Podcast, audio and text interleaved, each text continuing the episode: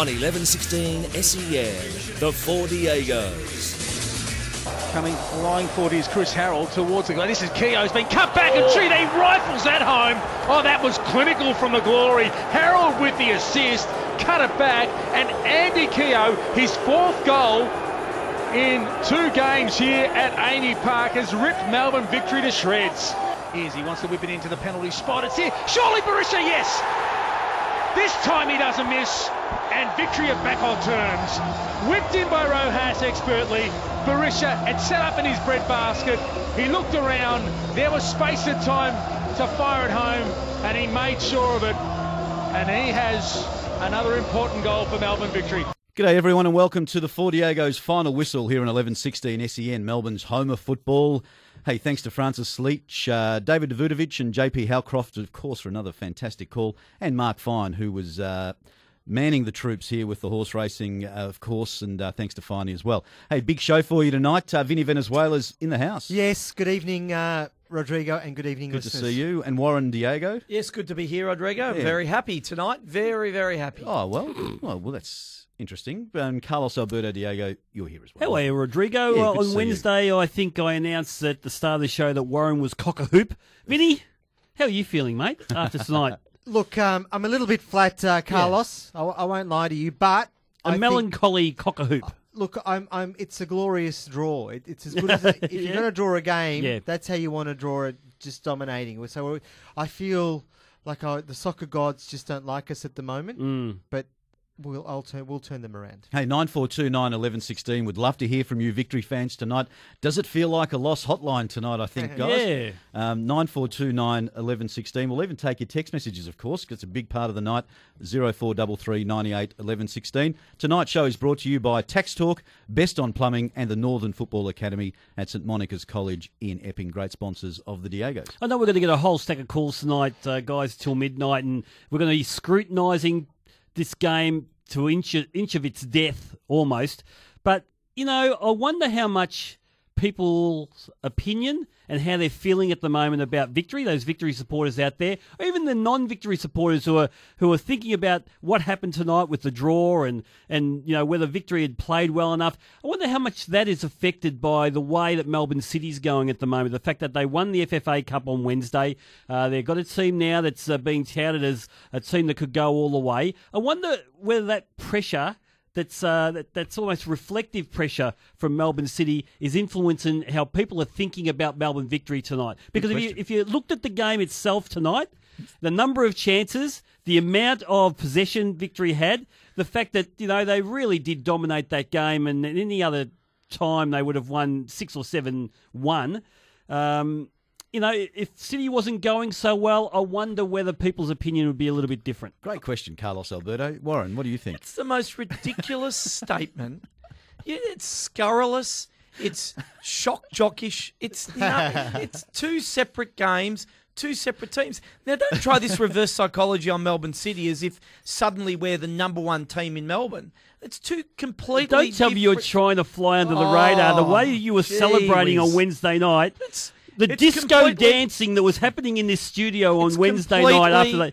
different, Callison. For you, I You mean, can't separate the two. I am the Melbourne last City man. and Melbourne Oh. Victory. You cannot separate the two. I'm the last What's man. been said in the media? I mean, they suggested to Kevin oh. Muscat. They suggested to him, and he almost laughed before he nearly slapped Adam Peacock around the head. They suggested to him that Victory is flying under the radar at the moment. Can you imagine Victory flying under the radar? No chance. The radar's completely on them. You Carlos. cannot you cannot separate what's happening with Melbourne City at the moment and what's happening with Melbourne Victory at the moment and people's opinion being af- being affected by each other. I um I- I don't care what's happening with Melbourne City to be quite honest with you. I'm happy for them having their little bit of silverware. That's that's cool, but I think victory is in a different place. For me this game tonight, I was excited by the way we marauded consistently. We sh- we were eating them up, eating them up, and, and unfortunately the, the score doesn't reflect that, and we're only going to take a point away.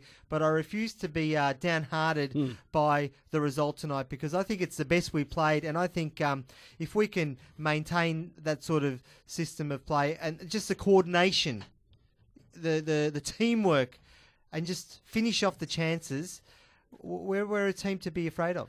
If you've just joined us, Melbourne Victory and Perth Glory played out a one-all draw. Keogh scored in the 17th minute, Berisha in the 41st. A crowd of 16,017 people at AAMI Park tonight. Uh, yeah, it was. Is it um, the? It feels like a lost hotline. Zero four double three ninety eight eleven sixteen or nine four two nine eleven sixteen. Just quickly off the SMS, shattered, such a dominating performance, deserved three points. Could not care less about City. They still have a lot to prove. It's a long season. I like that because I think that's in perspective. I'm just saying there might be some out there who might be feeling that dark cloud, that dark city cloud over their head, and feeling that uh, that maybe things are worse at Victory than what they really are. Carlos, only the City fans would feel that dark cloud. There you go, boys. I threw the whistle in there because we have got some callers lining up. 9429 1116. How do you feel, victory supporters? Give us a call. It was three points there for the taking.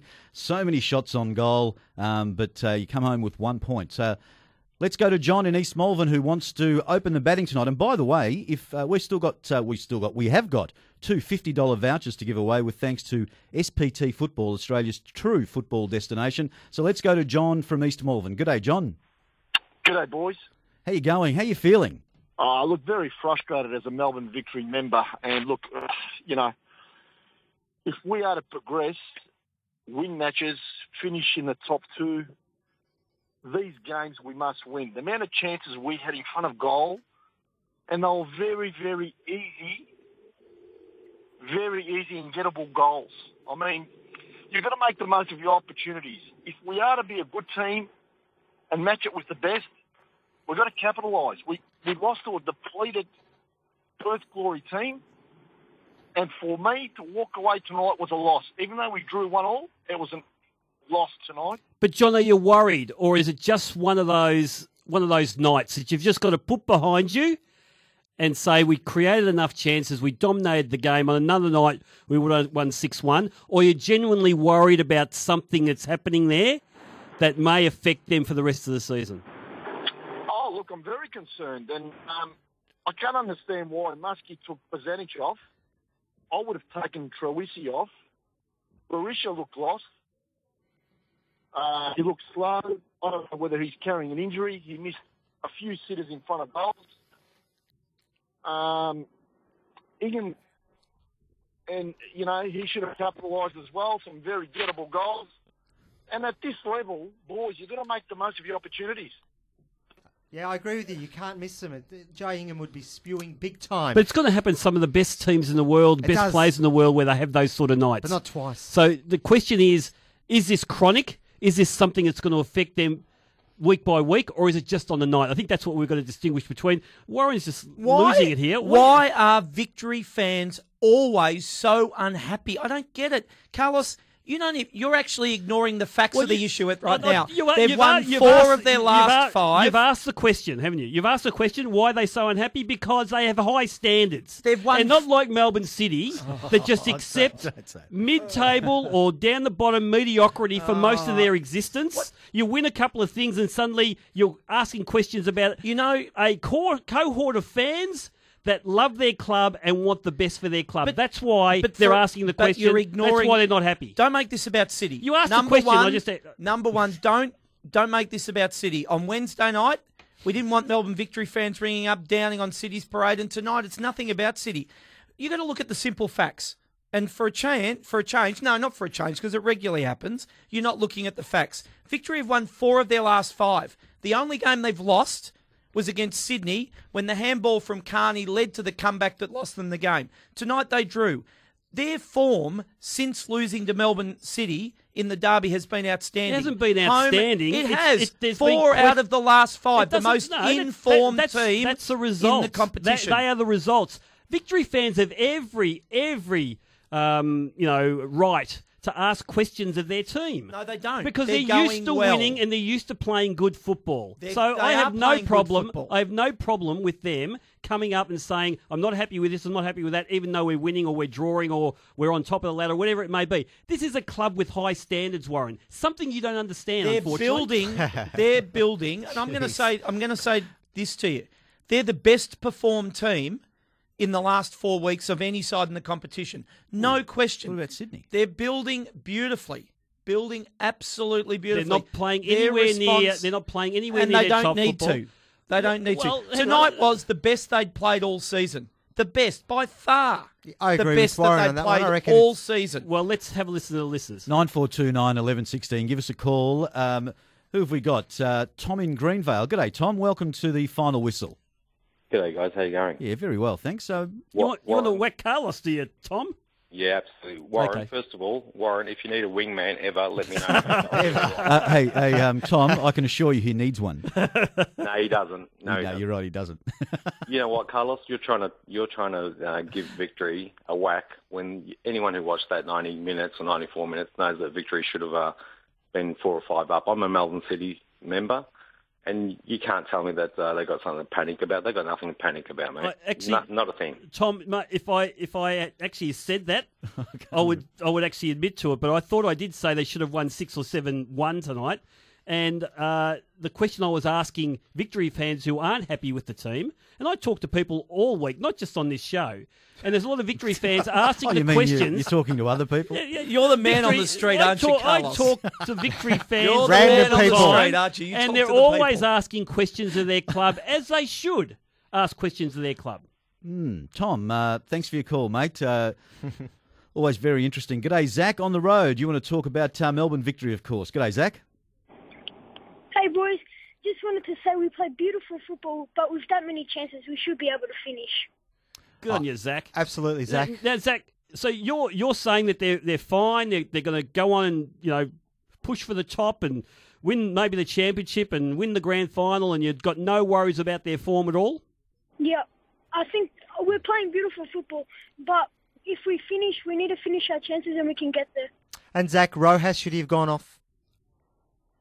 Um, no, I disagree with Rojas going off. I think best operation should have came off. He he looked lost. Jeez. Even though he did, he did score the goal, and he did. Uh, I thought he was uh, providing a couple of assists to different players at different times. I thought he put Troisi through once or twice, and Rojas, and if it wasn't for the offside uh, a couple of times, uh, they could have got a couple of goals there too. So I thought. Berisha worked really, really hard tonight. Worked hard for that goal. Looked uncertain early in the game in front of goals, but a, a professional like him, a guy who's got such a record, just works him way works his way through. I that. think he's frustrated at the moment. Hmm. The goals aren't coming the way he likes them to come, and uh, he's he's sort of clawing his way back. Hey, Zach, uh, what position do you play? I play left back with left wing. Excellent. And you're, you, you run hard all, all day, all day, don't you? Yes. Yeah. Do you, have you got all your kit? You're kitted out nicely. You've got your, your, your shirt. You've got your boots. You've got your Yeah, they socks. all look good. Who else do you follow in world football? Uh, follow Arsenal. Oh, good, mate. That's unfortunate. Well, look, look, Quality. Mate, look, mate, because you were really insightful tonight, and because you love football, and you will keep loving football, and I can see you in a victory shirt in the future, even though I don't know what you look like. Um, with thanks to SPT Football, they're Australia's true football destination. I'm going to give you, we're going to give you a $50 voucher um, so that you can go and check out their store at 182 Whitehorse Road in Blackburn, and you can check out all the latest football products from the world's best brands. There you go. Well done. Just stay on the line there, Zach, and uh, we'll take your details, and, and you'll pick, you've just picked yourself up a $50 voucher. Well done. Thank you very much. No worries, Zach. Don't you love hearing the youth? He put you in his place. He put you in your place, didn't he, Carlos? I, I love the optimism Bang. of youth. Bang! You know, you're the man of the people. I you love didn't the optimism. get of to. Well, you let- didn't get to speak to let- him. Let, the people ringing in Let's tell see. us what Yeah, they think. The man of the people. Nine four two nine eleven sixteen. Give us a call tonight. Uh, does it feel like a lost hotline? Marcus from South Melbourne wants to talk about Perth Glory, um, who who obviously were there tonight. they were. We'll obviously talk about Melbourne victory the most, but uh, a depleted Perth Glory. G'day, Marcus. Welcome to the show. How are you? Oh, it's like uh, Carlos has rather set himself up like the teacher at the annual fete, hasn't he? He's sitting on the board He's done- the swimming pool, and if you if you hit the bullseye, the teacher drops into the cold water, doesn't he? Oh, look, I, I'm not sure if you know Carlos, but uh, I'm sure he's uh, he's done that in, in, in a past life. No, I've got, I've got the strap here, and I'm going to strap Warren in a minute, then put him on detention. I'm going to strap you, Carlos. Oh. There were two teams today, right? Will you stop talking in the second person, which is talking at people, and talk in the first person, which is talking with people? There were not Melbourne Victory supporters and non-Melbourne Victory supporters at the match today. You may be bloody surprised that there were some Perth Glory supporters as well. And if they knew what they were talking about, Marcus, they'd know that their team was awful tonight. They were awful tonight. At best, they scrambled well. That's all they did. Yes, and if you're going to put, if you're going to become one of these Murdoch clones and insist on putting an adverb or a pronoun in front of every player's name, like Albanian Berisha or former international Anthony Teresi or whatever his bloody name is, can you start calling Liam Reddy Australian international, who actually played a pretty good match tonight, didn't he, Carlos? Yeah, but we're not up, we're not up to that. We're, how many? We're 21 minutes into the show. We're taking some calls. Uh, for me, Perth were non-existent tonight, and if the keeper did didn't have a good game, they would have been in trouble tonight. Sorry, Marcus. You, um, That's how I see it.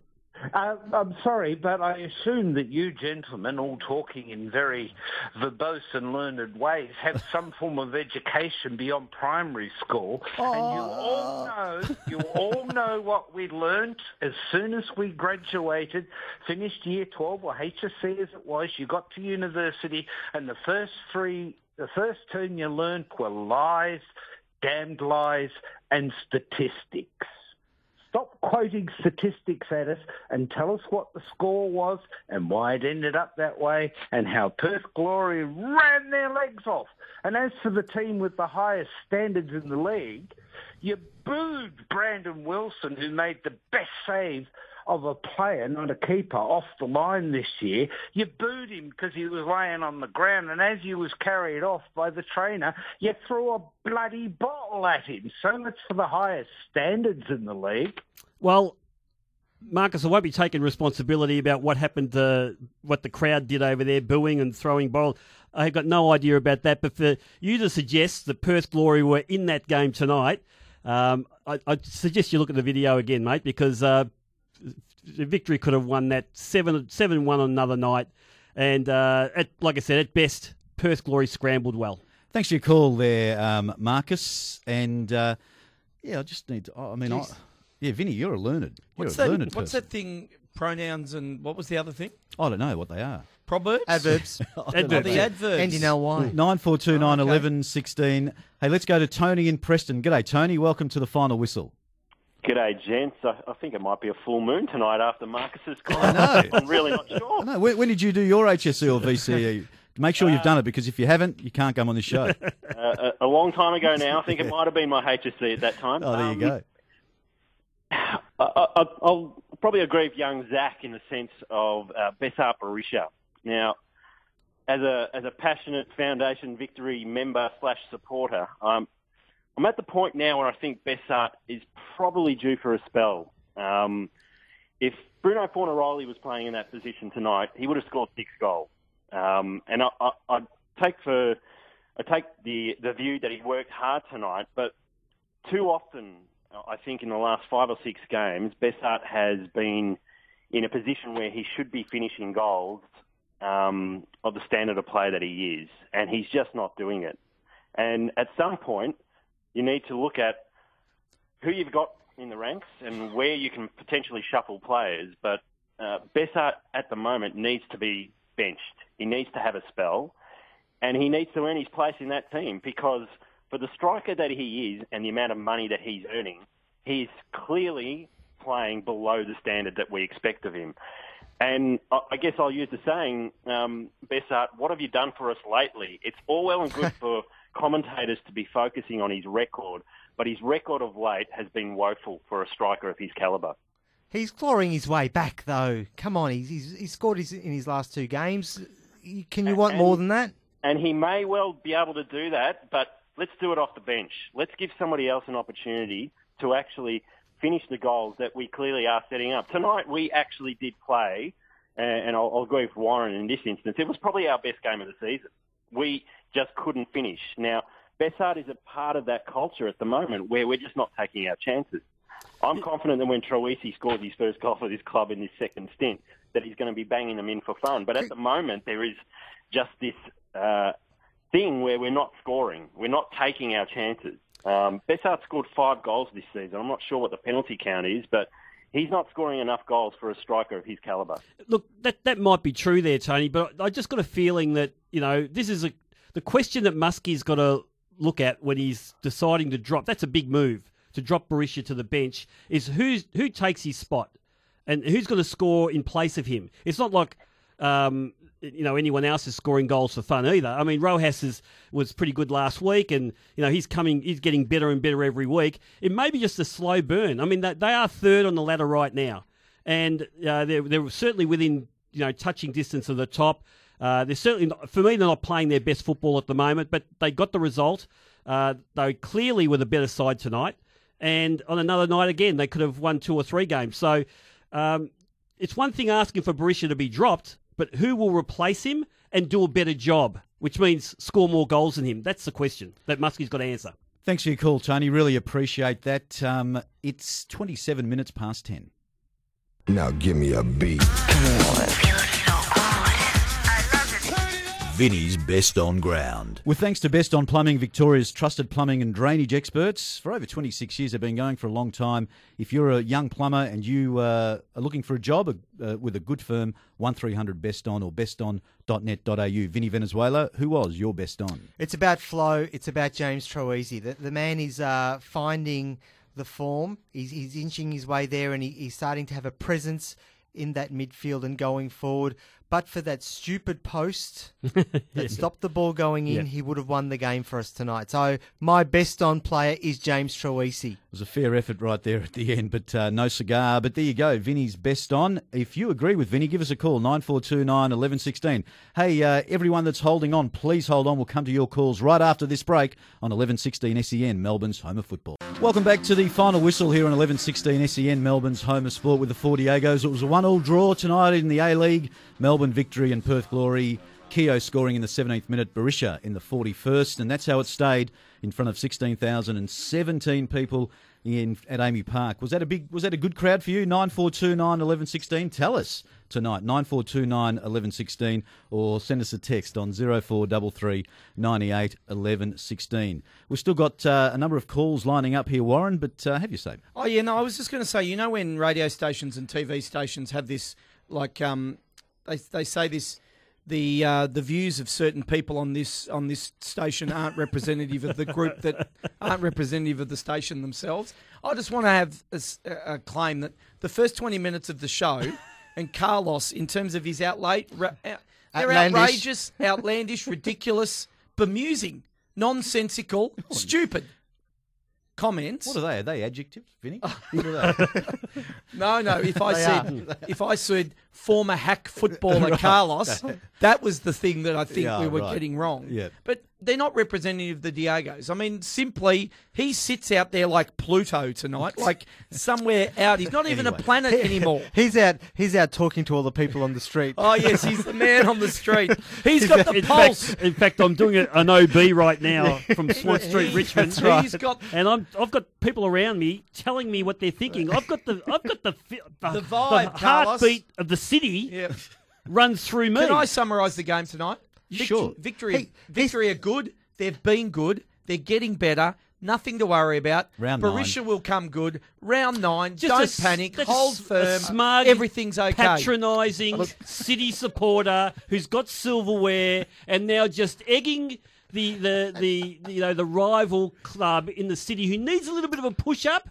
That's that's think a it's a bit- you think it's a bit condescending? Oh, absolutely, Rodrigo, in defence of in defence of Carlos, I've seen the diary. He's actually got a suburb. He's always got a suburb marked out that he's going to go talk to the people in that suburb. I So do just- I do town hall meetings. You know, Well, I'll tell you stuff. what, uh, there's polarised on the SMS tonight. That's all I can say. Um, I won't go through some of them at the moment because we've got a number of calls just uh, lining up on 9429 1116. Still got one, one $50 voucher from SPT Football. I'm going to give Vinny Venezuela the duty tonight to, on the spot. If you, if you love a call in the next batch of callers, Vinny, You tell me, and they, they win the prize. Christy, right? don't bother ringing up. Let's go to Michael in Kings Park. G'day, Michael, and welcome to the final whistle. Thanks for holding. Gentlemen, good evening. Thanks for taking my call. No worries at all. Um, they, you know what? It probably to most victory supporters, it probably felt like a loss. But you know what? Our teams, I think that just one step away from actually, you know, I don't know, just just playing the football that they're meant to be playing. You know, I was bored by their performance tonight. Now, any other night, it would have been seven, eight, one. Right? Sorry, Let you were bored by their no, performance. No, Sorry. Boyd, Oh, Boyd. Boyd. I thought you said bored, Michael. No, no, boy. I was bored. You know what? They fought, they fought, they fought. They didn't get the result. 1 1. We got a point. We're sitting, sitting third. But I'm telling you, I, I reckon the bubble's about to burst. That victory, once they get their, their game into top gear, because I reckon they, they're going at about second and third now. I reckon once they get top gear, mate, look out other sides. That's all I can say because victory, we, everyone knows what type of football victory can play. Michael, I agree with you. I was boy too, and I was also impressed by the fact that they came out in the second half just um, working really hard. They they didn't drop off or they kept the intensity up, and that was that was something that I, I thought was really impressive as well.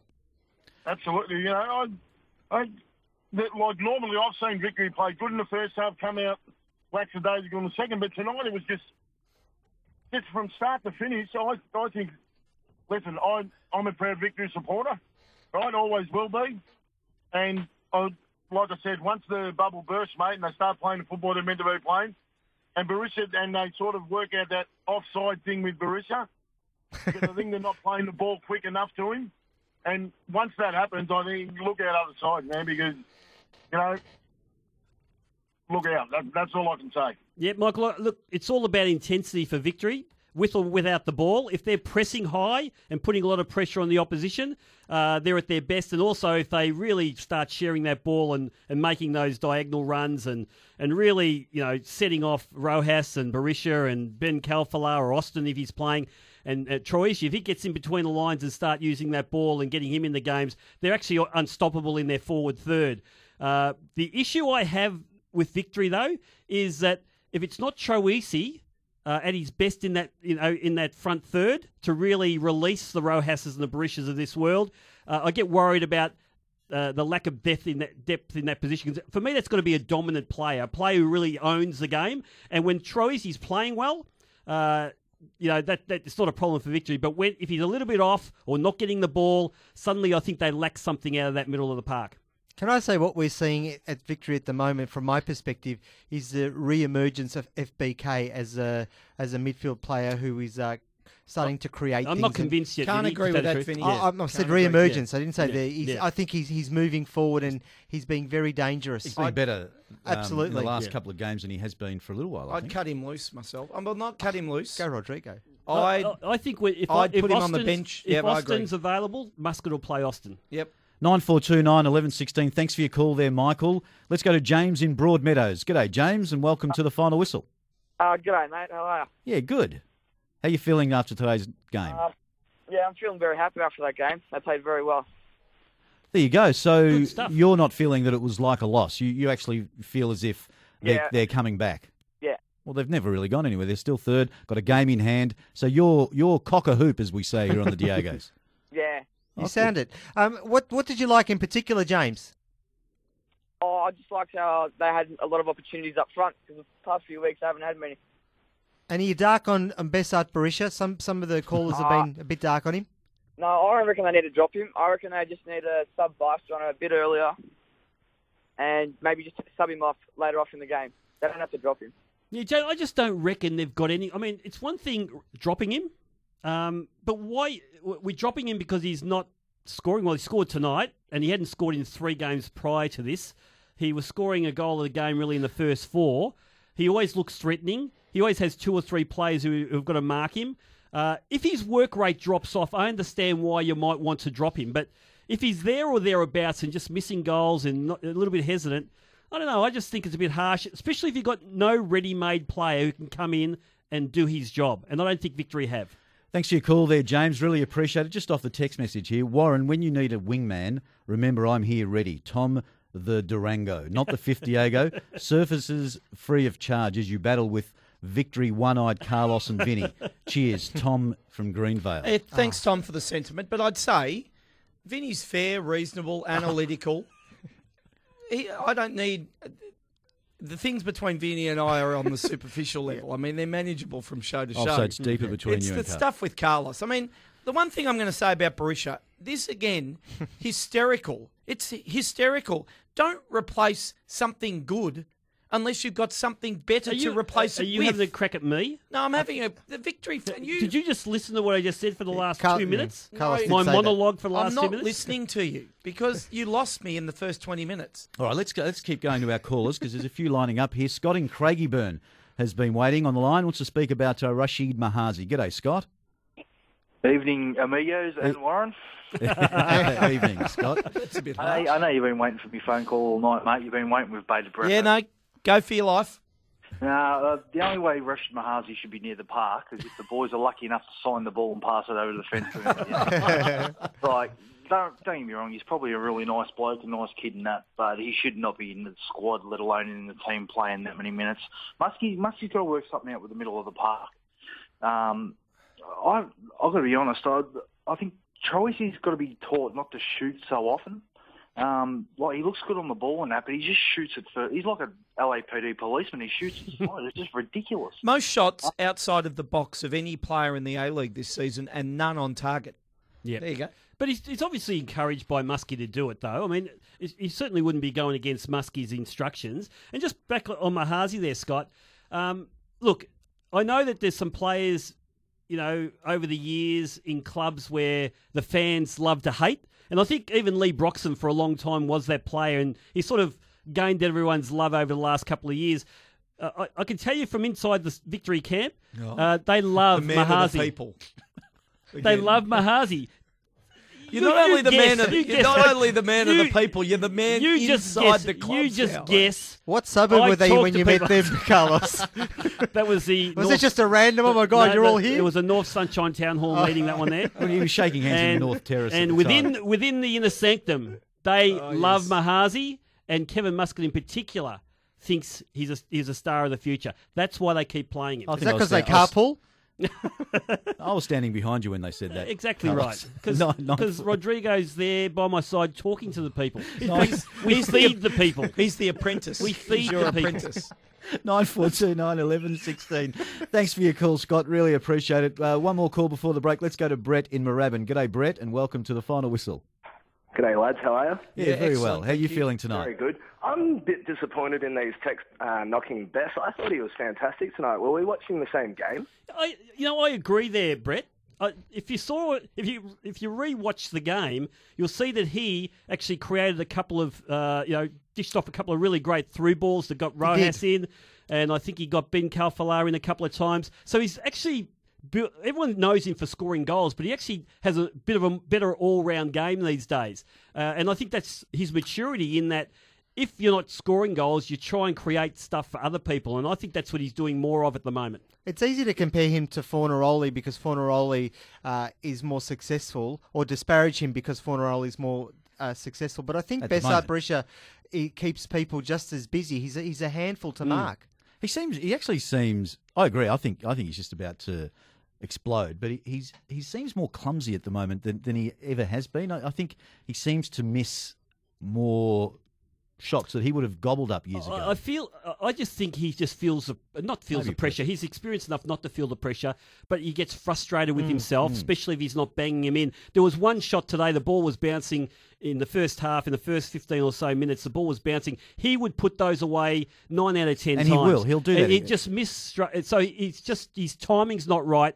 And someone who feels the game like he does, and he's so passionate about it, he was just very frustrated with himself. I think that might be reflective of his game sometimes. And I think that's why people are Yeah.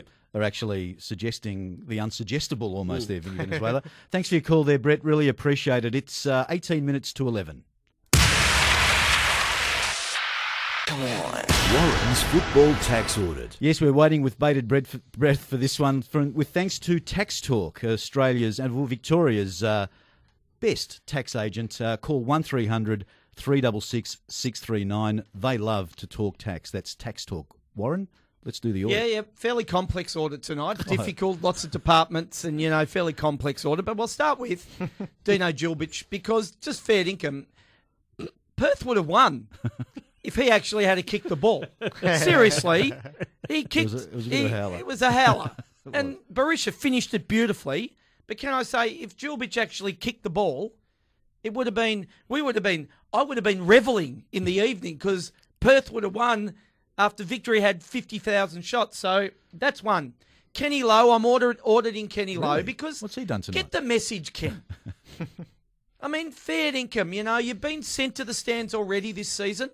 I mean, there's no need to talk to the fourth official about whether a corner 50 metres away came off a Perth player and was actually a goal kick or it was a corner to Melbourne victory. So he's being audited as well. I'm going to audit the FFA. A third one. Yeah, third one. There's four. Oh, I'm going to come on, we haven't audit the time. FFA because fair. Why make Bruno come out and apologise for using a bit of Aussie vernacular in the presentation on Wednesday night? Okay, he dropped the f bomb.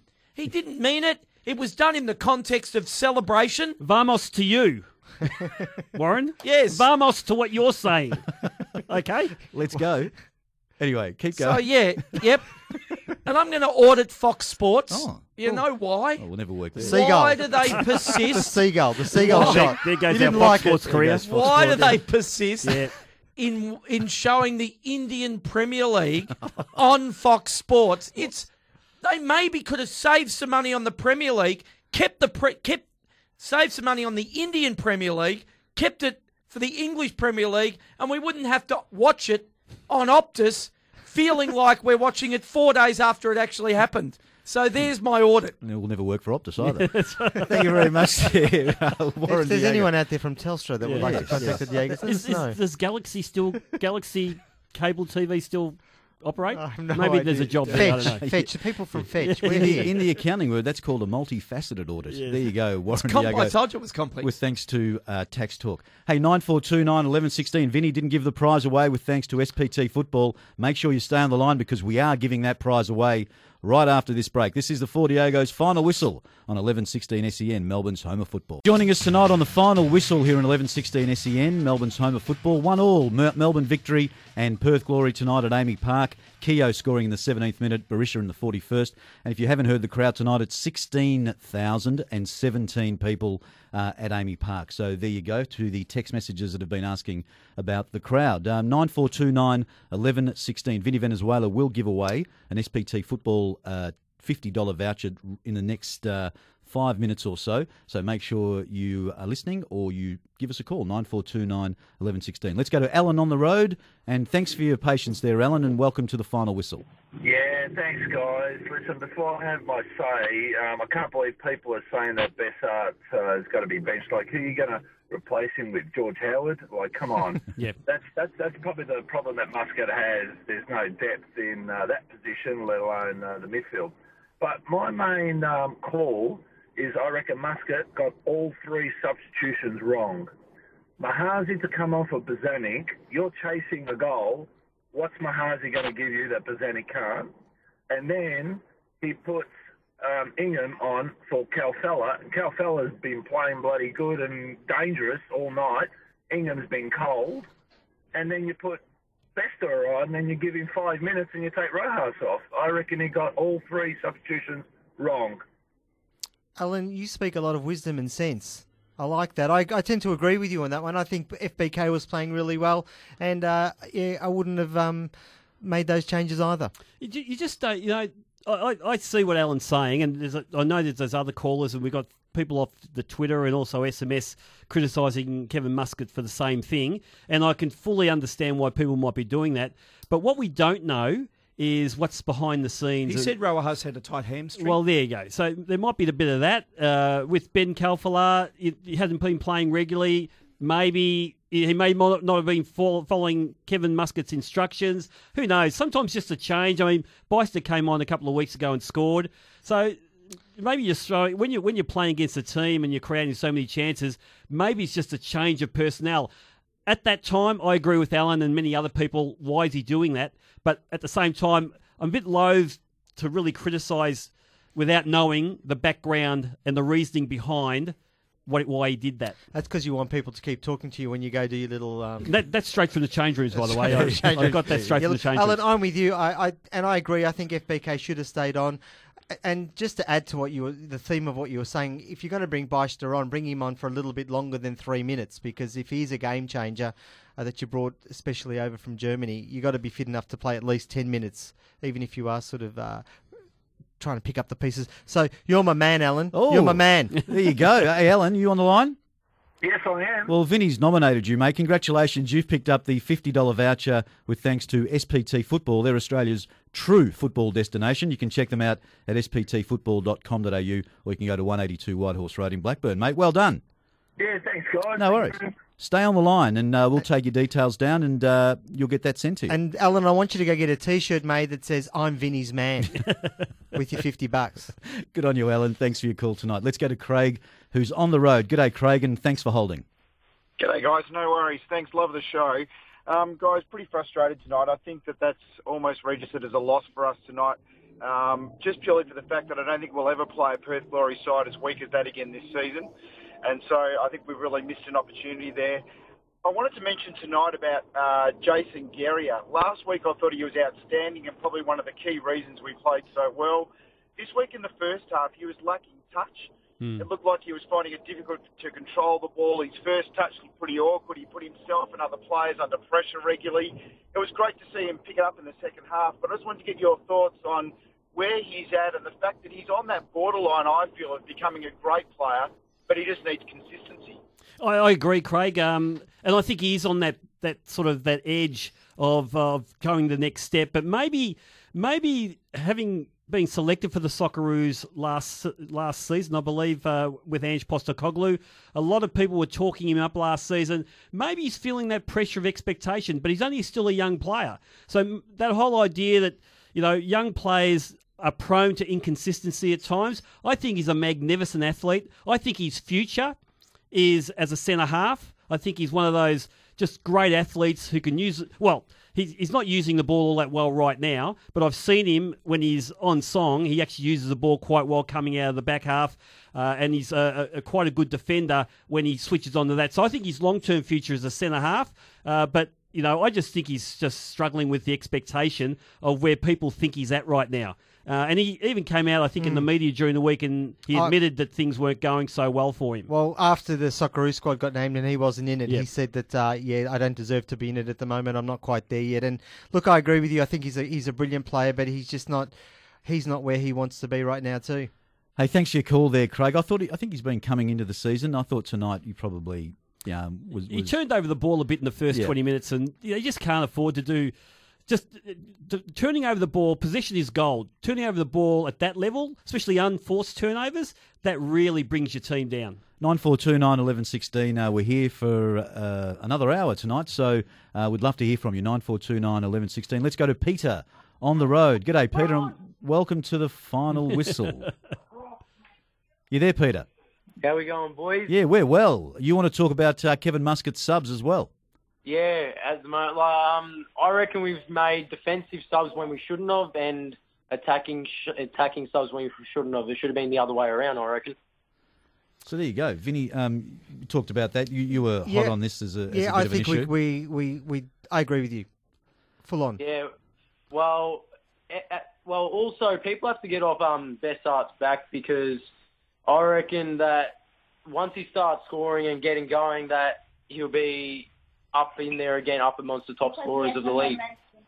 Yeah, and I, and I think, uh, look, I, I personally think that even if, like, if his work rate drops off or he shows a poor attitude, there's a reason to drop him. If he has, if he is he, if he's missing, you know, the target with his shots, but still in the right position and works his way in that position and takes the attention of the defenders, the opposition defenders, I think he's still f- performing a role for you. And you know, as I think I'm not sure whether it was Muskie or someone before the game tonight uh, on the Fox Sports team was talking about how Rojas is that now enjoying a little bit of freedom because of all the attention on uh, Berisha. So that, let's not discount what you know what joy Rojas is getting with the with the you know special emphasis on Berisha uh, on the same pitch. Thanks for your call there, Peter. Really appreciate that. Just off the text message, uh, the whole Bar- Berisha discussion tonight. No Finkler, no Barbarouses. This is what Berisha is missing. I agree. I agree. The service that Barisha is getting is a step behind what he's used to. The man is one step ahead of his teammates, proven striker. Um, Besart is one of the hardest working players by far. It shocks me how much our fans bag him. Once he gets his timing back, we will love him again. That's Panna. Yeah, sometimes he's one step ahead of the defensive line. Yeah, no, but I, I have no. You know, he is a lot. you, you know what I love about this this whole thing? They're it, they're poles apart. There's a there's a group of fans who who you can see what he's doing, think he's a must in that team, and others thinks you should he should be dropped and he's not performing well at all. I think there's merit in both those arguments, but right now I don't think Muskie's got an option. You've got to play the guy and. When he explodes, he'll explode, and he'll, if he gets in a bit of form, he'll be a regular goal scorer, scorer for you because he's shown that in the last, you know, with Brisbane Roar, and he showed you with Melbourne Victory too. Sometimes it concerns because Bess Bess Uprisher always wants the ball. Sometimes I worry that Victory overpass or they, they don't. Someone doesn't go for it themselves because they've got to get it to Bar- Berisha, otherwise they'll cop an earful. I don't know whether that's Uh, really the case, but tonight I felt there were a couple of occasions in the second half where someone else should have just ta- ha- taken a pop instead of laid it off to someone else. It was a bit of But Vinny, I, I, I see Rojas, uh, and in fact, for such a young guy, I don't see him being intimidated by Berisha being on the pitch. In fact, last week when he scored a goal, one of the goals against uh, Newcastle on the break, uh, he had, he could have crossed a square ball to Berisha to tap it in, but he took a shot and scored himself. Uh, Troisi's taking a lot of shots at goal himself at the moment. He won't dish it off to Berisha, so I'm not sure that's happening as much as maybe in the past. We're going to have to take a break now, boys, and uh, we'll go to the news after the break. It was a night where Melbourne Victory and Perth Glory played out a one-all draw. Keogh scoring in the 17th minute, Berisha in the 41st in front of 16,017 at AAMI Park. We'll be back with more of the Diegos on 1116 SEN, Melbourne's home of football.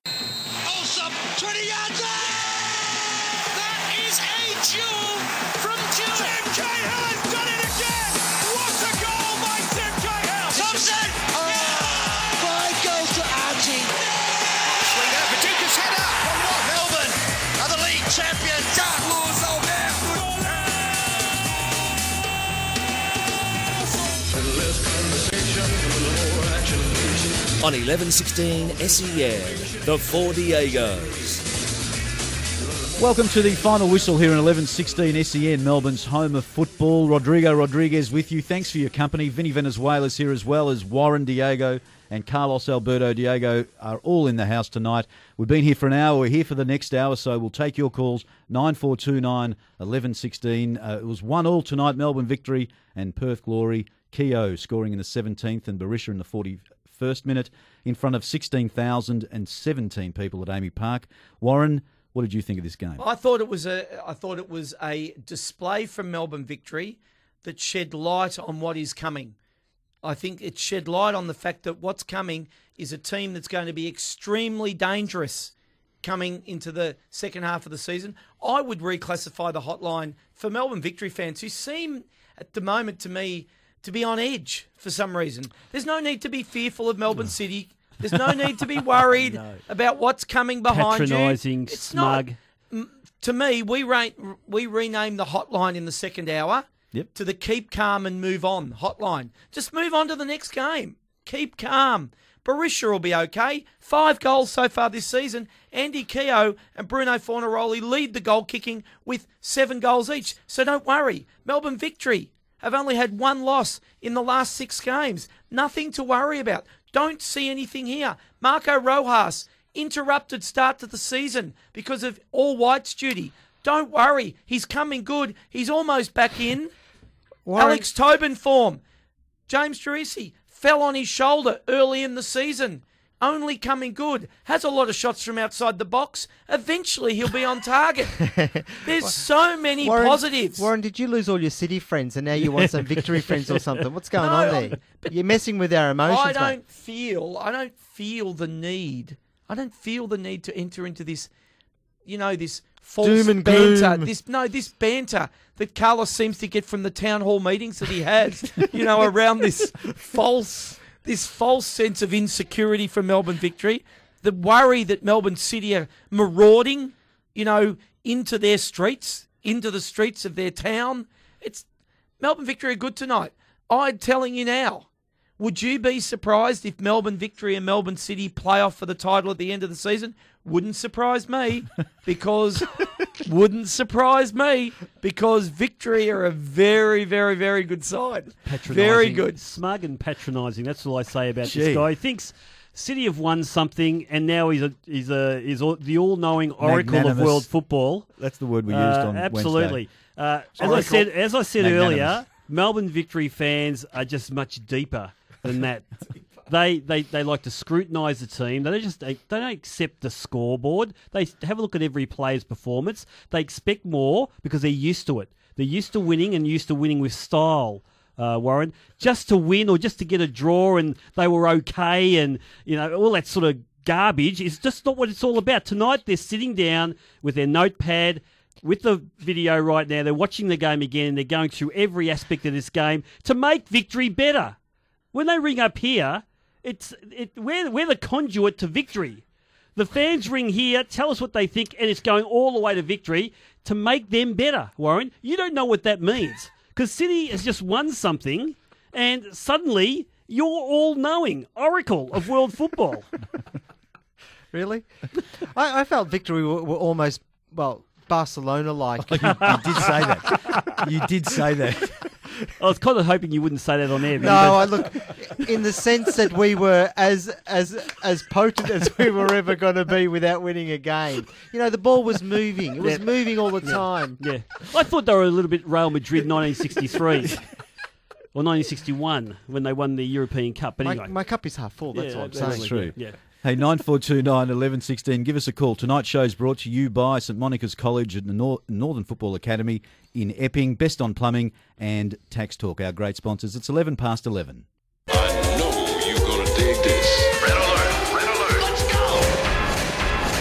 Carlos's Young Gun. With thanks to the Northern Football Academy at St Monica's College in Epping, they've got a wonderful uh, football academy. It starts in 2017, so you need to enrol right now. Uh, for more details, check out their website or go to 9409 8800. Give the team there a call and uh, get your son or yourself into that football academy. And this young guy, uh, he's not from Melbourne Victory. And for those people who are thinking, and Marcus out there who had a crack at me for being anti Perth glory in the first hour, uh, have a listen to this. Brandon Wilson, the fullback, a 19 year old fullback for uh, Perth Glory, who Kenny Lowe attracted back from Stockport County, would you believe, uh, and uh, now playing in Perth. I thought he had a great game filling in today for uh, Josh Risdon. He's not And- filling and, in. And let the record Yeah. show that this decision was made in the green room pre-show, Marcus. Ab- Don't think that yes, uh, absolutely, Carlos. He- He's a terrific young player, and uh, I like what Kenny Lowe's doing at Perth in that he's attracting all these young guys who have gone over to play over in England, and he's bringing them all back at a good age, playing in their hometown mostly,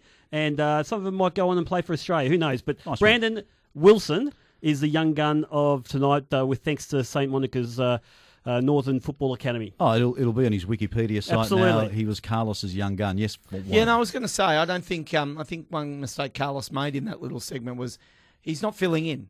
He'll be True. he'll be in that team. Well, you know, I mean- Risdon comes back, but Yeah. he's he's going to be in the team.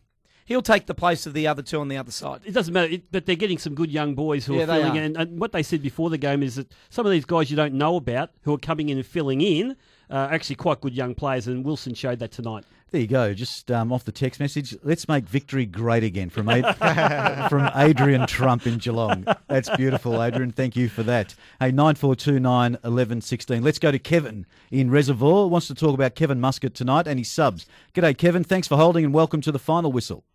Thanks, guys. I'm going to play devil, devil's advocate with the, uh, especially the Ben Khalfallah uh, change. I, look, Casella played well tonight, but uh, Ingham came on has three, you know, three maybe four chances to score, whereas Ben didn't really have many chances for the whole game. And look, if if, if, if Ingham scores one of those chances, everyone's hailing Muscat's, changes, fantastic, well done, blah blah. Oh, look, he missed, and that's a bit unlucky, but I thought it was actually a good change. Ingham was probably more attacking than what Ben was, so you know what? I, I guess you know I'm going to say hats off to Muskie in that change. Look, and Kevin, just on that point, a couple of weeks ago, I think against Wellington, uh, he brought on Ingham and also Beister, and they both scored. So then it was a good, a really good uh, sub, and tonight it wasn't. And Ingham was just inches away with that shot that just passed the post, and his touch was awful on the one that came over the top. If he had brought that down nicely, he would have finished there. So it was just it was inches away from being for him being a genius, really, Kevin Muscat. Did you have any thoughts on the other subs, Kevin? Uh, look, I, you know, I don't think um, Bozanic did too well regardless. Like, every time he receives the ball, he plays the ball backwards. He's not really helping us go forward. He's more of a, yeah, he spends too much time playing backwards rather than playing forward. So, to be honest, I don't rate uh, Bozanic at the moment. I think he's quite out of form. And, you know, look, Beister probably should have came on maybe 10 minutes earlier. Uh, and has sort of died off a little bit in that last sort of 10 or 15 minutes. So, you know, There you go. at the end of the day, Neil, at one all, you got to try something. You know, if if Muscat made no changes, you know, people ringing up now going, ah, for God's sake, Muscat made no changes. Why didn't he make a change?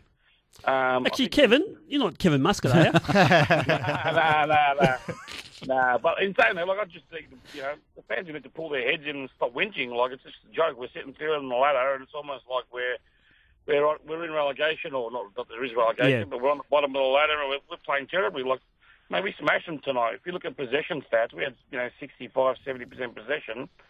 You know, we're getting pretty close to, to the old old Melbourne victory, other than you know, like putting away our chances. So, Kevin, What what was was Barcelona like possession? Can I just say that? What I'd say, Kevin, is that I don't mind the victory fans coming on and you know and saying Berisha should be dropped or Muscat's done the wrong. I just think the expectations are so high at that club that you know, and everyone's encouraged to have an opinion, and I think it's terrific. Uh, look, this this show wouldn't survive if it wasn't for the opinions, the diverse opinions that are out there. But Kev, thanks for yours. Thanks for your call there, Kevin. Really appreciate that. Uh, 9429 1116. Give our hotline a call. Uh, Warren, what did, what did you call the hotline? Uh, the hotline. Yes, Uh, or the- stay calm and move on. Ah, that's it. Stay That's calm it. and move on Stay- hotline. Stay calm, move on to the next game. 9429 1116. Like John in Moonee Ponds has called. G'day, John, and welcome to the final whistle. Hi guys, how are we? Yeah, very well. How are you going on this Friday? Good, good. It's good to hear uh, Warren's in form. Well, You must have heard Van Skip's uh, classy press conference. He did. Oh, yes, uh, we're going to talk about that in a minute was- there, I was- John. I had Yeah, a gonna, I spoke to David Davidovich there. He reckons they're going to bring out the glass at half time. Him and, uh, Actually, I reckon John should probably keep his distance. I reckon. I don't know, John John Aloisi. Well, look, for those people who don't know, um, and John, I know we'll make sure that you get your say in a second, but those people uh, who don't know about the press conference, John Van Skip came out and responded to John Aloisi's comments that Melbourne City are, are an overly aggressive team right now, and they're a team of divers. and he didn't congratulate Ci- um, City on winning their first thing. Absolutely. In fact, it was and an John unusual. Van Skip took the bait. Well, he And asked himself the question, Carlos. He wasn't asked by the journos. John Van Skip actually said, "Michael, talking about to Michael Lynch, I'm going to tell you. A, I'm going to tell you that John Aloisi said this. If you could ask me a question about it, I'd really appreciate it."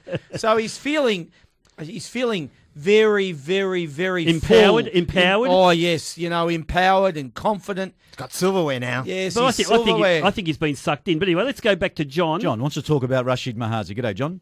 Yeah, um, yeah, I know I'm calling up in the second hour, but I'm just That's all right. puzzled, boys. Why, um, why Mahazi came on before Beister?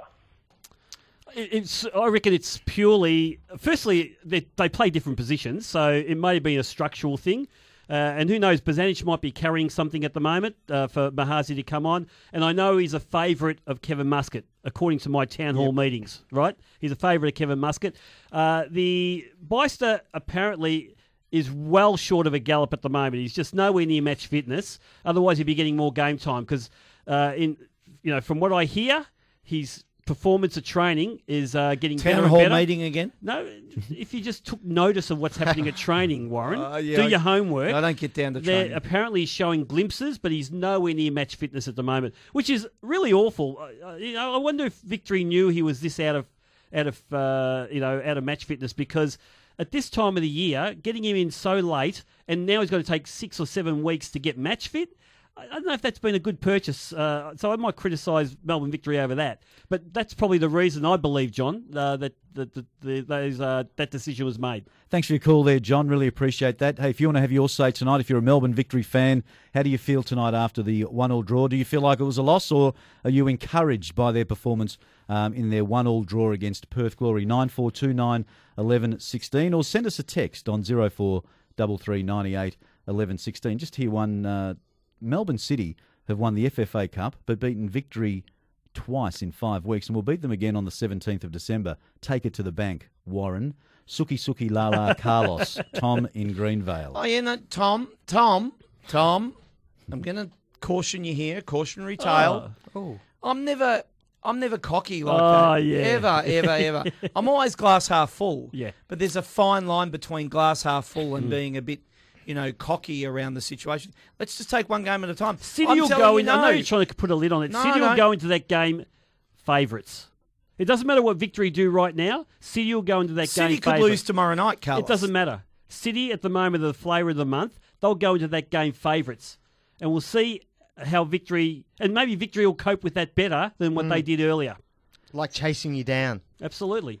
Hey boys, there's a couple of uh, text messages here tonight uh, wanting us to maybe have a bit of a chat about Andy Keogh. Andy Keogh has to be the most underrated player in the in the league. Has uh, one of the best strike rates for uh, his time here, and he's such a clinical finisher. Finisher, uh, one chance for the night and makes the victory pay. Brock and Glenn Huntley, and also boys. No one's mentioned uh, Andy, Andy Keogh. Strike rate is remarkable. Mm. Showed it tonight and against City a few weeks ago. Holds the front line solo, um, and uh, chances are put away. No Keogh, no glory. Tom. Became Perth's all-time leading scorer tonight. I think uh, 29th goal tonight, seven goals this season. He's going at over a goal every two games, which I think, you know, in terms of strikers' measurement of success, I think he's played slightly over 50 games for Perth and 29 How goals. does he match up with Bruno Fornaroli? You know, in, in the in the not only the stats, but the importance he is to that side. Yeah, I think Ah. uh, it, yeah, it's hard to compare. They play very. No, there's two strikers and they score Yeah, goals. oh, okay. Yeah, well, Well- I'd take Bruno over Andy. No, I'm, but not, I'm just saying. How, if you you know, They- they're in- equally in, Twenty important. years' time, when we're looking at these two players, Oh, it won't be even a conversation. Fornaroli will be well out in front. I But- have to say that. but I, I don't have the, the the goals tally in front Oh, of me. Bruno's slightly ahead He's looking of for Andy data, Keogh. Warren. He's looking for data. Bruno's going at about a goal and a half every two games. I think very- Andy very Keogh good. suffers from the fact that he's playing for Perth. Oh, yeah. If he was playing for Yeah. Melbourne Victory and scoring the same goals, That's or Sydney. FC, uh, it could be. Yeah. Uh, if he was playing for uh, one of the Melbourne teams or a Sydney team, he would be up there in the same chatter as Bruno Fornaroli. I reckon. I said this on Wednesday because we were talking about uh, Melbourne City's ascendancy and how some people were saying, oh, because they've got all the Man City money behind them, they can just buy whoever they want. The fact that uh, Keogh is in this league, to me, says that uh, we, you can get good quality players without being sort of connected to big clubs. And he is, I think, as you say or seem to be alluding to, a very important player to that team. And he, he's a game changer because he can he, he takes his chances, and at the moment, it, it comes off the boot and goes into the net for Andy Keogh. What do you think of uh, tonight's crowd before we go, we go to a break, guys? Uh, 16,017 um, on a Friday night. No North Terrace, uh, no FFA Cup. The wheels are falling off the victory bus. There's fingers. But uh, No, that was a good that's- crowd. That's not They a got- bad crowd. They got 19, I think, last week. No, Victory. that- no, that's low for victory, but you know, but that's not chronic. It's not something that it's not a Oh, pattern. I'm that's surprised you didn't make something big out of it, Carlos. really? I mean, you, But are you, you saying, tend to hang on, overhype are, most are you, things. Are you telling me that a sixteen thousand crowd is telling us some sort of story about victory right now? no, I think it's a good crowd tonight. It's not a good crowd for victory. Oh. It's a disappointing crowd for victory, but there's no pattern. No, that there's they're no sa- pattern. They got okay. they got over. I think they got Yeah. twenty one thousand or more against the Wellington Wellington game. They've had nineteen in previous It games. I think be. they're going if, okay. If they start getting 15s and 16s regularly, that's a worry for this club. It's it would be joy for City to get those sort of figures, but for Melbourne Victory, it's uh, it's uh, it, it it would be disappointing if they kept on getting those sort of crowds. Hey, uh, we'll come back with more of the Diegos as we go to the break. Uh, with thanks to Fox Sports, let's have a listen to Kevin Muscat with Michael Zappone on the final whistle in, here on 1116 SEN, Melbourne's home of football. I just I had a chat to Marco and just said, tactically, is there anything else you could have done tonight? I mean, you created all those chances. So when you look back at it uh, and you look for areas of improvement, is it just about the finishing? Oh look, yeah, I mean we can't be too too critical, but it was one of those. It was a night for us where, you know, we weren't our sharpest in front of goal. You know, uh, you know, we hit the woodwork a few times and you know uh, threw everything at them. You know, and uh, you know all you can do in those situations is work to get the opportunities, and then uh, you know the tactics doesn't have the last pass. What about your substitutions? Uh, Rashid Mahazi coming on, and we saw Max Beister coming on, and you had Daniel Georgievski at your disposal. You didn't choose to use him. Just talk us through the, the, the changes in that second half. Um, look, I thought Ollie was, you know, Ollie put in a, a hell of a lot of work, um, so I just wanted to freshen it up in there. He was obviously tiring because of the amount of work he, he was doing. Um, and then uh, when we brought John, I just wanted a little bit more energy and uh, a little bit more pace. And you know, Jai could have got a, could have got a couple of goals as well. You know, only missed by inches, and I suppose that sums up our night. Really, it was a matter of inches. And uh, then obviously Marco was, you know, tightening up for his hamstring as well. So. Uh, all in all, you know, from you know from our perspective, if we look back at that, the, I don't think we could have done much more apart from you know take the opportunities, and you know, the, the, it could have been you know, it could have been three or four, you know, if we were clinical in front of goals. But um, we'll keep plugging away because the performance was good. Thanks for joining us. No problem. Cheers, Upper. Thank you. That'll get you going on a Friday night here on 11:16 SEN, Melbourne's home of football, with the Four Diego's final whistle. Melbourne victory and Perth Glory one all tonight. Keogh in the 17th and uh, Berisha in the 41st minute. 16,017 people at AAMI Park tonight. Hey, 9429 1116. We're here to take your calls. Tell us what you think about the game. If you're a victory supporter, if you're not a victory supporter, if you're a Perth Glory fan who uh, made Melbourne the City fan, Melbourne maybe, if you wanna City ring fan in. as well. Give us a call. Tell us your thoughts. We love the diversity of opinion here on the Diegos. Vinny Venezuela, what's Twitter's telling us at the moment? Yes, uh, Dean Rosario's tweeted in 19 more matches for MVC, MVFC to play. We've just watched 90 minutes of wonderful passing, moves, and creativity. Only blemish was finishing. So he's up. He's Yep. positive. The only word missing there was Barcelona like uh, possession.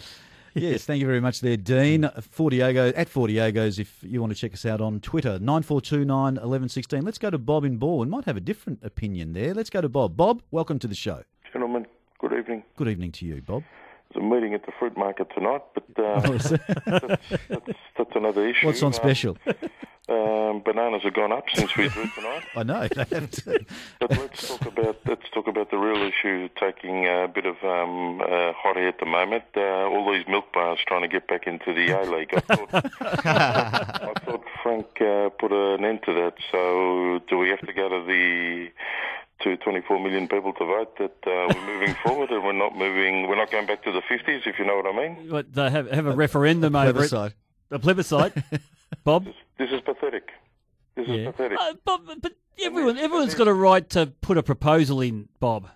Aren't they? And this backyarder that's uh, popped up, what's his name again? William, um, the chairman of um, that uh, coffee operation down there at Lakeside. What's what's his um, what's his Oh. mantra? Uh, at South Melbourne. That's correct. Yeah. I can't remember his surname off the Bob, there. look, mate, I understand. I respect your opinion, but I think everyone's got a right to put a proposal in. And you never know. Maybe the people down there at FFA have softened over, you know, maybe letting some of these traditional clubs back in. Who knows? I was um talking. This is sort of related to what Bob was saying. I was listening on SEN tonight, the the pre-game coverage, and they were talking about the fact that at the moment, the range of media companies that are looking to bid, apparently, all four free-to-air networks are in for the A League rights. You're talking beIN Sports, possibly. Fox have got the last bid on no, they've actually They've got no the last. They've got the final. They've got the final. They can match the final bid. I think Fox. I thought that actually is, has expired. No, I th- Yeah, well, I okay. th- All right. but apparently, you know, it's the synergy is all around. You know, expansion TV. And where about- it's going. It's broadcast appeal. Yeah, That's what it it's- is. It is. So, It's so quite Bob, amazing. are you saying that uh, there should be a restriction on who, you know, who should put a bid in? Uh, gentlemen, I think uh, when Sir Frank Lowy took over the league, we basically were moving forward into mainstream clubs for all Australians, 24 million, not these, um, as I said, uh, corner milk bar operations that operated in the 50s and 60s. We've moved forward. We've made four. World, we're about to make our fourth World Cup. Yeah, yeah, but Bob, can the question I ask, and uh, we- uh, we had a spokesperson for the South Melbourne bid. We've had someone from uh, the Tassie, you know, supporting the Tassie bid on the last couple of weeks too. What I ask them is, what's going to make them mainstream? What's what's going to give them broadcast appeal? And anyone from South Melbourne who thinks that South Melbourne in its previous guise as a as a, a club purely for the Greek community uh, think that they're going to get in the A League, while deluding themselves. The question is, are they able to really embrace mainstream Australia and become a, a really, truly inclusive club? If they can do that, uh, you know, I welcome their bid. Uh, I'm not saying they might get in, but they, I welcome their bid if they're if they're able to do that. Bob. Uh, you answered my question. First thing you'd have to ask them is change your colours to fluorescent green. They'll say no.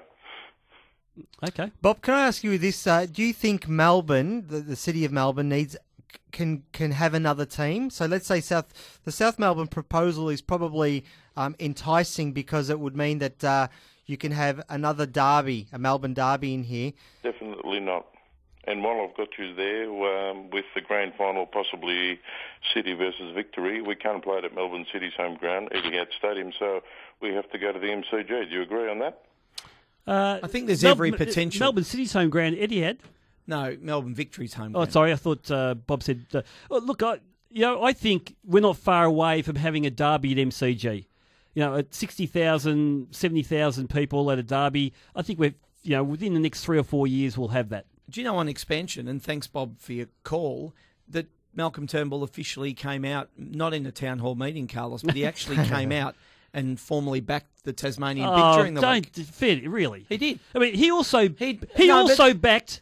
Come on, Bob Hawke. He, he also backed Port Adelaide playing a game in China, And they are. right? And said that Port Adelaide play the most exciting brand of AFL football, uh, football in general in Australia, and he said it in China. I mean, really, do you think Malcolm Turnbull really knows what he's No, talking no, but about? we were given an insight a couple of weeks ago into the discussions, the high level of discussion that was taking place. Andrew Wilkie, who's a powerful man in Canberra, very, very powerful. What's a politician going to do? What they're going to promise taxpayers money to build a stadium? Yeah, yeah, they That's do. what- they that's do. what he Yeah, did. what And- they and- do. and- and- yeah, is that so? Is that going to get? Is a stadium in Tasmania going to get the Tasmanian bid into the A League? Is it? Is No, that what you're it's gonna saying? help. And, and uh, what if, what if uh, uh, a consortium in Geelong said that they're in bed with some MP? Well, they uh, don't need to be in bed with well, an MP the- the point is that would be inappropriate, point- first of all. And second of all, they've already got a ground to play at. the point is that it's all about broadcast appeal. You know, everyone's going to have a fantastic proposal. In this day and age, everyone's going to look good. Everyone's going to have the right, you know. We didn't for the World Cup, Carlos, You know, that was very a, quietly. you know, we've learnt a lot since that that time.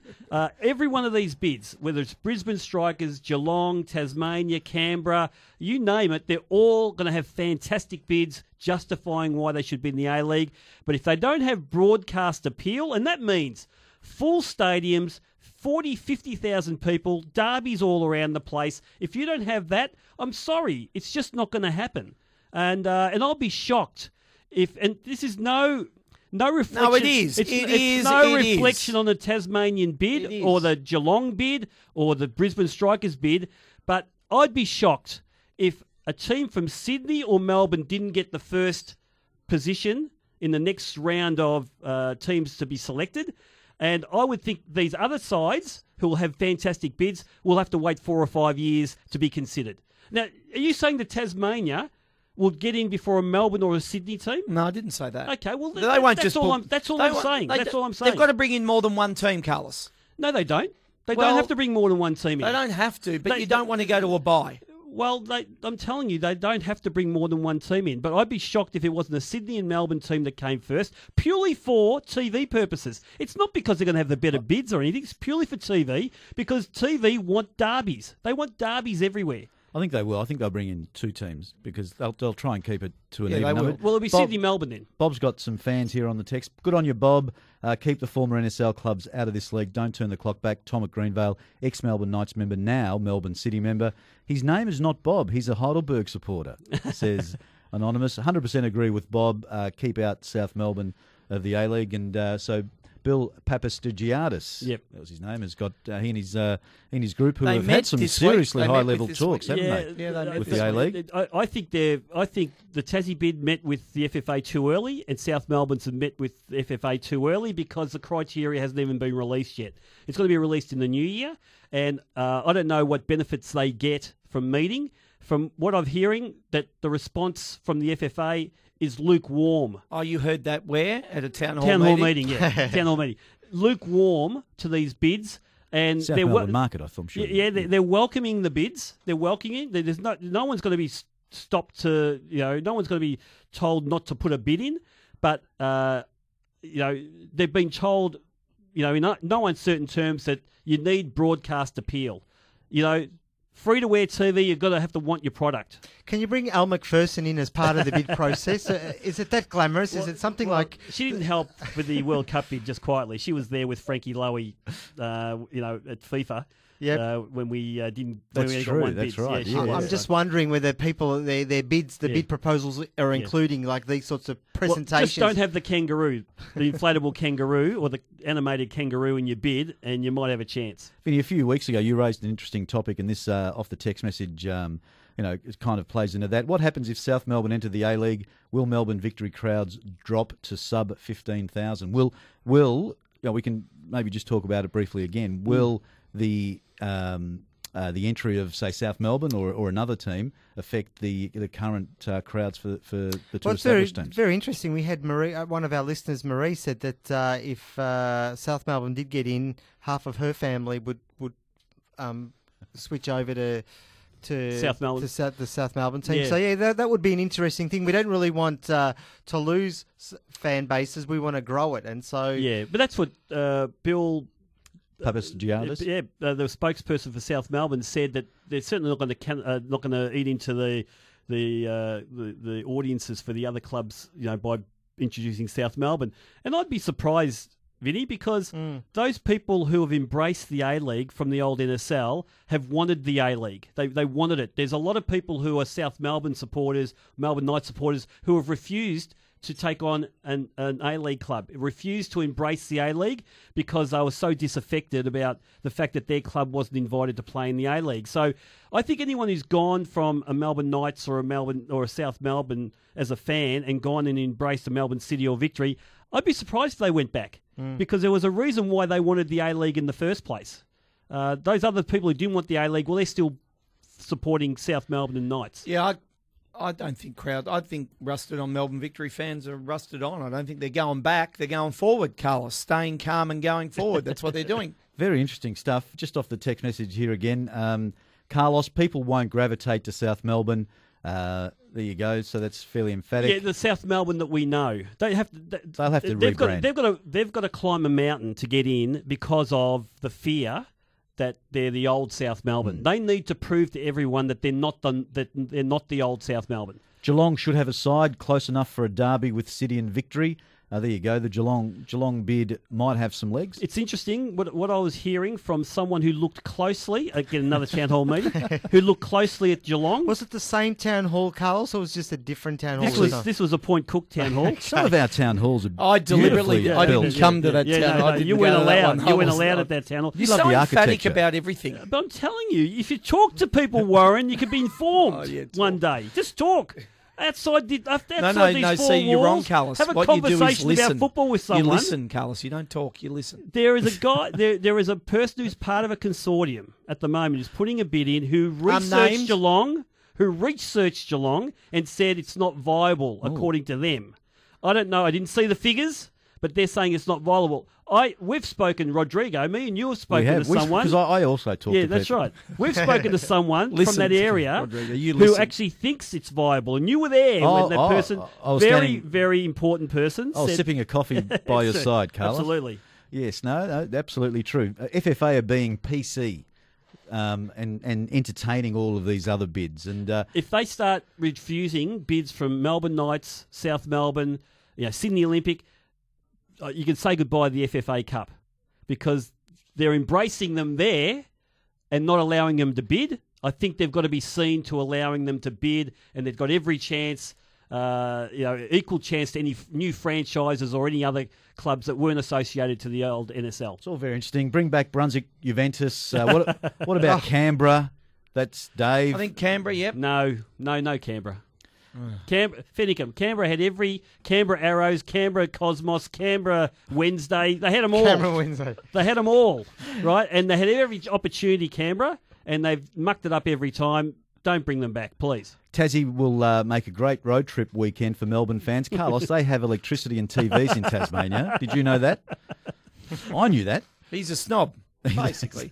I mean, for a man of the people, he only goes to certain places, doesn't he? Do you find that? Um, yeah.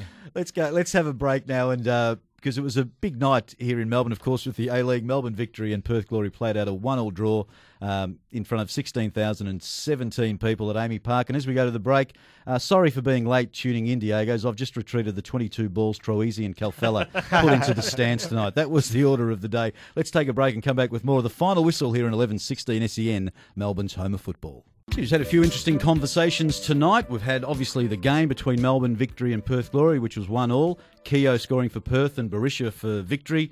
Wasn't a bad crowd, 16,017 at AAMI Park tonight. We talked about, uh, we had Vinny's best on, which was uh, James, James Troisi. Troisi. Warren did a, a marvellous tax audit. Uh, of course, uh, Vinny's best on was brought to you by Best On Plumbing. Warren's tax audit, with thanks to Tax Talk, um, multifaceted. Um, Four pronged. It was four tonight. pronged, and, and Four-pronged Rambling. It was young rambling. gun. Who was your young gun? Brandon Wilson for Perth uh, Glory did a fantastic He's job, done, the young kid. Yeah, Carlos has done a lot for the show tonight. And that was with thanks to the Northern Football Academy at St Monica's College in Epping. We also uh, talked about um, the new A League teams just before, but let's just go through some text messages here because um, there's some really interesting ones. Paul, um, I'm disappointed with it. Um, with City recruit Kale, Brandon, Colazo, Brattan, and Jakobsen, we recruit a fat German who can't run. Not good enough. We have the cash to do No, better than that. That's that's not that's not fair, and it's inaccurate. Again, I don't know whether he's a friend of Carlos. He probably is. It's inaccurate. they they recruited Troisi, Rojas, the central defender whose name escapes me. Doherty. Doherty, Donaghy. and the other Don- Donaghy. Donaghy, Donaghy. and Barrow. Barrow, and the new guy, Beister. So if you're going to make the statement about Beister, and you made a statement, Carlos, that maybe he was far less physically equipped than what they expected, because I agree. That was a mistake. He should he should be playing more than ten minutes now, and you would think that if he was fitter, he would, based on his tape. Because you, know, the promotional video. Well, you know he's only here on loan too. He's like he's not here yeah. to stay. Yeah. Yeah. So if you're going to take five or six weeks to get fit, But I think that's inaccurate in terms of the recruiting because Victory made as many changes to their roster this season as what Melbourne City did. But he's comparing the quality of recruits. Well, but I just com- Rojas, Troisi. Okay, they're, they're two. But, okay. but, but he's talked about um, where is it? Well, technically, technically, is meant to be a big buy, so that you know who. Well, he's talking about a uh, you know, promising uh, buy. Kale, Colazo, um, Brandon. Um, Yeah, you know, at the moment, and again, Ka- I uh, Kamau, I mean, Jakobsen. really, I would yeah, counsel the SMS caller. I would counsel no. the SMS caller to say Counsel or cancel? No, I'd counsel him to say No. that it's nine games in. Yep. You know, Brandon's going to fall apart. Tracy's But been they've injured. got a point about the recruiting. No, well, I don't think it, the I don't think the gap Man for man. I don't think the gap is as big as what you Have, say. have you been watching the A League this year? Yeah, I've actually. I feel. Okay, I think I go to more games than you do, Carlos. Just man, very quietly. Man for man. Well, you don't have to be in the stadium to watch a game. You can actually watch it on this thing called a TV. Yeah, yeah, yeah. Okay. But you know, you lose Yeah, the uh, feel. yeah, okay. And I Yeah. talk to the people at the game. Yeah, okay. yeah, it, in the media box. Uh, great to hear Carlos is back from his hiatus, just in time to witness the silverware he dreaded City to win. Great to see victory drop two points. There's uh, Warren's brother. Um, I don't do that because Sil- I'm not like that. Silvio in fourth. Oh, no, Silvio. hang on. Don't tolerate mediocre performances at victory. Um, Warren Diego's a North City and Liverpool fan. Mediocrity is his middle name. oh, that's very nice. Warren, Silvio. Warren, it pains me to say, but you're spot on. Thank There's you. Chris. Yep. There yeah. you go. Um, some some love there for Warren Diego. Um, Keva's done his absolute best to help contribute to this draw. That feels like a 3 0 loss. There's Josh in Shepparton. But there are people who are just anti Kevin Muscat. Victory No. fans. They are. They're anti Kevin Muscat, and they could win things, and they they'll be out uh, against him anyway. It's just the way it is. Up until a few weeks ago, they wanted to sack John van 't Schip. There's going to be people in your camp. Haters gonna hate. That's absolutely. You Taylor pe- people- Taylor Swift was right. Absolutely. You, you got to keep them outside the tent, though, Carlos, as much as you can. But they get a say in this day and age with social media and whatever. the- They get they- they've got a voice too, Warren. Yeah, true. And you're going to have those people. You've just got to sift through the noise and It's work noise, out what's not a real. voice. You know, what's real. We've talked about glorious losses and glorious draws, and I, hmm. I, I know I said it before. I'm going Yeah. to say it again. I, the way Victory played tonight was exciting football. It's the most excited I've been about the way they played. Probably after the game against Juventus, at, which was a pre-season game, and I thought, gee, they're looking plucky in there. Hmm. It's going to be a good season. I thought today, and I know Perth is a bit depleted, but we imposed ourselves on on them for 90 minutes, and we just the, the ball just wouldn't go in the back of the Yeah. net, and the post was in the way once, and uh, yeah, I just thought we were unlucky, desperately unlucky. There you go. Uh, Melbourne victory and Perth Glory, of course, one all tonight um, at AAMI Park. Berisha scored and Keogh scored in front of 16,017. Hey, uh, this weekend we've got, um, of course, Melbourne City take on Brisbane Roar. And we touched on the conversation or the barbs between uh, John van 't Schip and uh, John Aloisi. Let's have a listen to uh, JVS and him trading barbs with uh, John Aloisi. And about um, John, you didn't you don't have any questions about John? That's strange. About, About his uh, comments. about, Aloisi. oh, Luis, I haven't seen him. Ah, What's he okay. Well, he's talking again about uh, about us, uh, Michael. So About what, sorry? he's talking again about us. Oh, is he? So, I haven't seen yeah. that. Has he said something in the Brisbane media today? Yeah. yeah. What, I don't. What did he say? Well, I think the most important thing is that um, he's always having a go on us, uh, on us, and and the thing that I, uh, yeah, think it's it's uh, he has to worry more about his own team and not about us. Worry about uh, his own style and not about us because it's it's getting a bit. Uh, childish. It's, he's whinging like a baby, and I think um, if you start doing that, yeah. Look, he has to stay away from our players, criticizing them, and I think that's the most important thing. Just focus on your own team, like we're focusing on our team. It's been enough now. It's the third time, and I think, um, yeah, it should be uh, finishing here. Oh, I, I, is there some story in, on? I haven't seen it. So Marco Monteverdi, What is he had a? He's had a big flop. Who's he criticised? Which player? Well, Oh, actually, he's criticizing us, the whole team. And instead of maybe congratulating us with the win and the club that gave him the opportunity to be a head coach.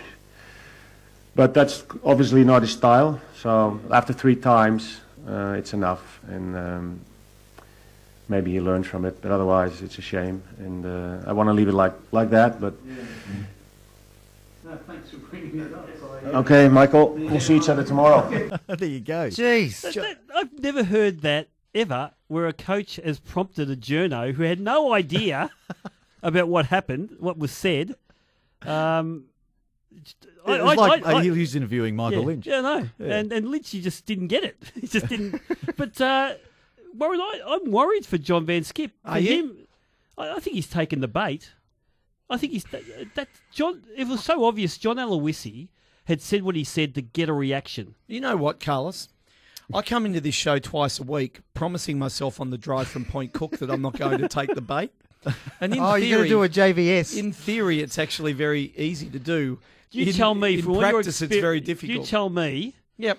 The oracle from Point Cook. You tell me what the referee's going to be thinking before tomorrow's game after the the media conversation these guys have had this week. The referee. Yeah, the referee. No, I don't think the referee will take much into Uh, account. human nature will compel him to look closely at the way Melbourne City go about it, right? And John Aloisi has Ah. even got more of a more of a uh, a buy-in from van 't Schip, who his comments are going to affect his players. I think I think uh, Aloisi's won the media Oh, war this here. is just your anti-Melbourne City No, bias not- coming I- out. I don't Man, mind. man, John van 't Schip's standing ask- up for his team. ask Rodrigo No, no, no. and standing Denny. up for his team. That was the strangest thing I have ever Yes. heard. The strangest thing. I think the FFA Cup fell on his head. I actually Seriously, don't like- mind him sticking up for his players. Yeah. Because John Aloisi has come out, but But but, to to have a, a, a two minute. Uh, conversation Reminding a where he's journo. interviewing the journo was a little bit strange from JVS, and I, he, he's- was- the FFA Cup may have fallen on his head. and Rodders, if you're a player playing under JVS, how are you, what's your reaction going to be? You Oh. love that. I was I was waiting for him to say to Lynchy, "Don't you read the papers?" Know, but but as a player, you're going to say, "I'm going to stick by my coach." You love let them- that. and I'm going to be over aggressive almost. No. it's what John Aloisi wanted. It's not the over-aggression he's talking about. Well, that's what that's mean, what it John- was. That, I mean, and the diving he was. John suggesting. Aloisi needs to build a bridge. Build a bridge, John. I mean, in the end, John Aloisi needs to under. And no, no, he doesn't need to understand because he's now the coach of Brisbane. But J- John van 't Schip hired him, hired him as a player, gave him a job as a coach. Tapped him on the shoulder to replace him. So he didn't like- win so seventeen. sh- he lost seventeen games in a row. So, no, he, he was uh, he, was he was winless in seventeen Winless. games. Well, right? okay, what's the Different- It's a difference? Well, it is a difference. You can win. You can draw games too. The the John Aloisi thing. What you should lie down as a coach just because van 't Schip recruited him. No, first time they play, I get it. Second time, I sort of get it. Third time, after they win a title, after they win a trophy, there's no need to continue the crap. but he's having a conversation with himself. If I was Hmm. if I was the media manager at uh, Melbourne City, I would have tapped him on the side and said, hey, "John, don't forget that Ross Aloisi's John's brother, and he's a tough bugger." That's right. You know, so just just go, you know, don't go too. Oh, Don't I- say that, too that was the most incredible thing I've heard. I don't Since think I, I don't I don't I don't think I've heard a coach remind the journo Not even- and not then even- talk him into it Oh, here we go, and Carlos. convince him. It Not even just- in a town hall meeting, Carlos. Finally, we agree with Carlos. Stop. Spot on, Carlos. Hey, there you go. Hey, we're going to take a break now and come back with more of the final whistle on 1116 SEN, Melbourne's home of football. On 1116 SEN, E the Four Diegos. Yes, time flies when you're having fun on the final whistle. Melbourne victory and Perth Glory 1 all, just in case you've joined us. Uh, Keogh scored in the 17th, Berisha in the 41st minute. It was 1 all in the end, 16,017 people at AAMI Park. Um, SEN's call of the game, of course, uh, is happening again on uh, Saturday night for Melbourne City and Brisbane Roar. Just Big talk about game, big game. John Mm. Aloisi and John van 't Schip. What do you think about this game, Warren? Given that you know the boys, will the boys still be celebrating? Oh, there's no doubt they would have. They would have. Um, they would have hit the tile, the tiles pretty hard. No, you they know, wouldn't have. Oh, they should have. It's, it's a professional They these should have. days. They should have. I'd Timmy be- Carl apparently was icing all night and went to recovery next morning. Oh well, that's good. But danger game for According Melbourne. to the messages oh, I get. yeah, yeah, the inside. Sorry, Yeah. danger game for City. I'll really, I'll tell you, I'll be more convinced about their ability to win a title when I see them play tomorrow night. I'll be there. Nah, it- I'll be there amongst Oh, the people Warren, too. Warren, they, I expect them, them. I expect them to lose tomorrow night, but it'll make there'll be no reflection on the rest of the season. It'll be a downer. Brisbane are up for it, uh, but it will mean nothing by way of what's going to happen for the rest of the season if they lose tomorrow night. Yeah, look, I think someone's going to pull uh, Brattan's hair out of his bun. it would be one of his old teammates. Yeah, one of his old teamates, some sort of uh, training Unfinished ground business. spat. Yeah, that's yeah, right. But we get on really well anyway. There'll be a bit of spice in this game, though. Warren, you'll be excited for that one, given yeah, the yeah, coaches I'll be, now. I'll be there. I'll be there. Unlike yourself, Rodrigo, I'm probably you too, Carlos. So I'll be amongst the people tomorrow. Yeah, no, look, I'll be You'll there. be on the Yeah. television. Say You'll be on hello the- from on Carlos. the couch, Yeah. Yeah. on the TV. Tell them Carlos will meet them at the town hall. The other games are Central Coast Mariners and Wanderers, Newcastle Jets and Sydney FC, Adelaide and Wellington Phoenix. Boys, one last word on tonight's game. Let's start with you, Carlos. Yeah, uh, nothing to worry about for Melbourne victory. I thought it was just a game of many, many chances, and uh, and you know they played well enough to not make me worried about Melbourne victory. I think they'll be fine. Vinny Keep- Venezuela? I love the soccer gods. No, no, I hate the soccer gods. I love victory. That's what I want to say. The soccer gods weren't on our side. You still think they were Barcelona-esque? Barcelona like nearly there. Neymar's going to come to, to victory because uh, th- to stop him going to jail. He- He'll come. We'll, we'll get What him on a about- free transfer. What about you, Warren? Keep calm and move on, Rodrigo. That's all I'd say. Really? Yep. That's all you'd yeah, say? That's all I'd say. Hey, thanks for your calls tonight. Thanks for all of your text messages. Thanks to our wonderful sponsors, Tax Talk, Best on Plumbing, and the Northern Football Academy at St Monica's College in Epping. It was Melbourne victory and Perth Glory playing out a one-all draw. Keogh and Berisha were the goal scorers tonight in front of a crowd of uh, 16,017 people at AAMI Park. That's it. So remember, Carlos. Where have Puerto Rican girls hang out? Woo there. there. We're Wherever Samba Rumba and La Bamba. Woo Woo there. there. Where there are girls with fruit on their head and balls of their feet. We're there. Wherever gringos play football. Woo there. We are the Four Diegos. Ole!